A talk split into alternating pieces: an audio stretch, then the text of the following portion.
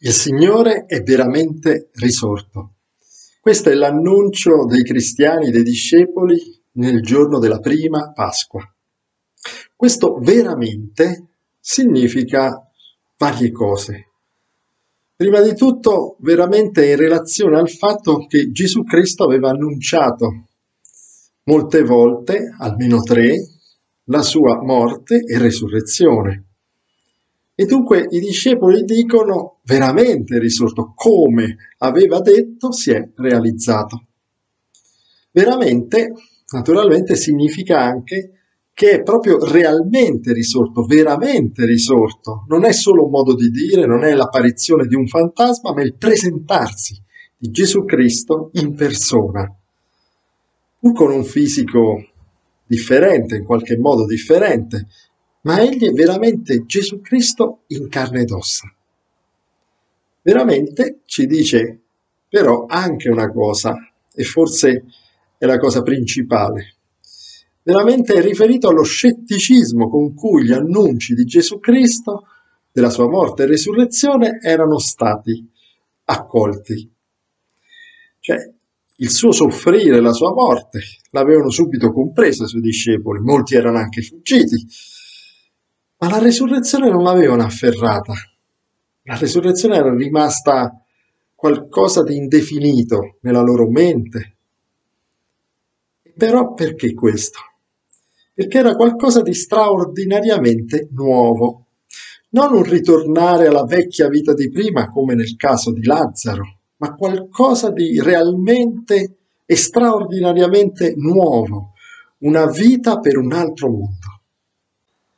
Quel veramente parla allora anche allo scetticismo di molti moderni, lo sappiamo dalle statistiche e lo sa anche per esperienza pastorale. Anche molti cristiani, molte cristiane dubitano, anzi negano la resurrezione.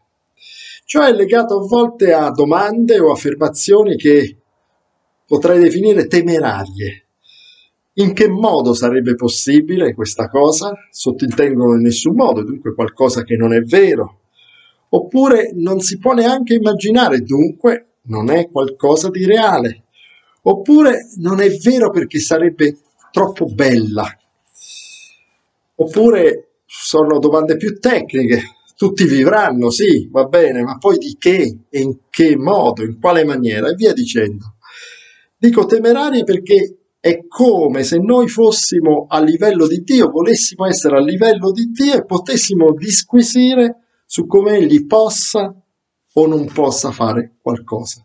Chiaro è anche colpa dei cristiani, di alcuni cristiani, come i cristiani del Medioevo che hanno inventato descrizioni dell'inferno e del paradiso e anche stabilito che esistesse un purgatorio e hanno dato descrizioni piene di particolari così incredibili e noi oggi dubitiamo non solo delle loro elaborazioni, ma a volte ci fanno dubitare del fondamento stesso. Ma allora allontaniamoci dalle fantasiose elaborazioni e descrizioni dell'antichità e ritorniamo all'annuncio sbigottito dei discepoli. Egli è veramente risorto.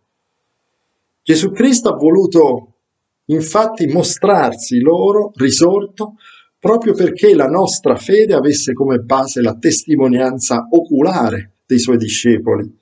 Sapeva infatti quanto sarebbe stato difficile affidarsi alla risurrezione per vivere in questo mondo dominato dalla morte. A noi giunge dunque l'annuncio dei testimoni del risorto di coloro che l'hanno visto.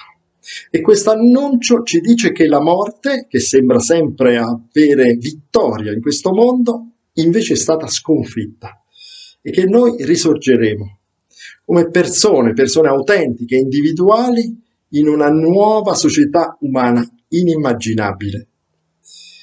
Questo è il domani di Dio per noi, che illumina la nostra esistenza oggi. Buona Pasqua!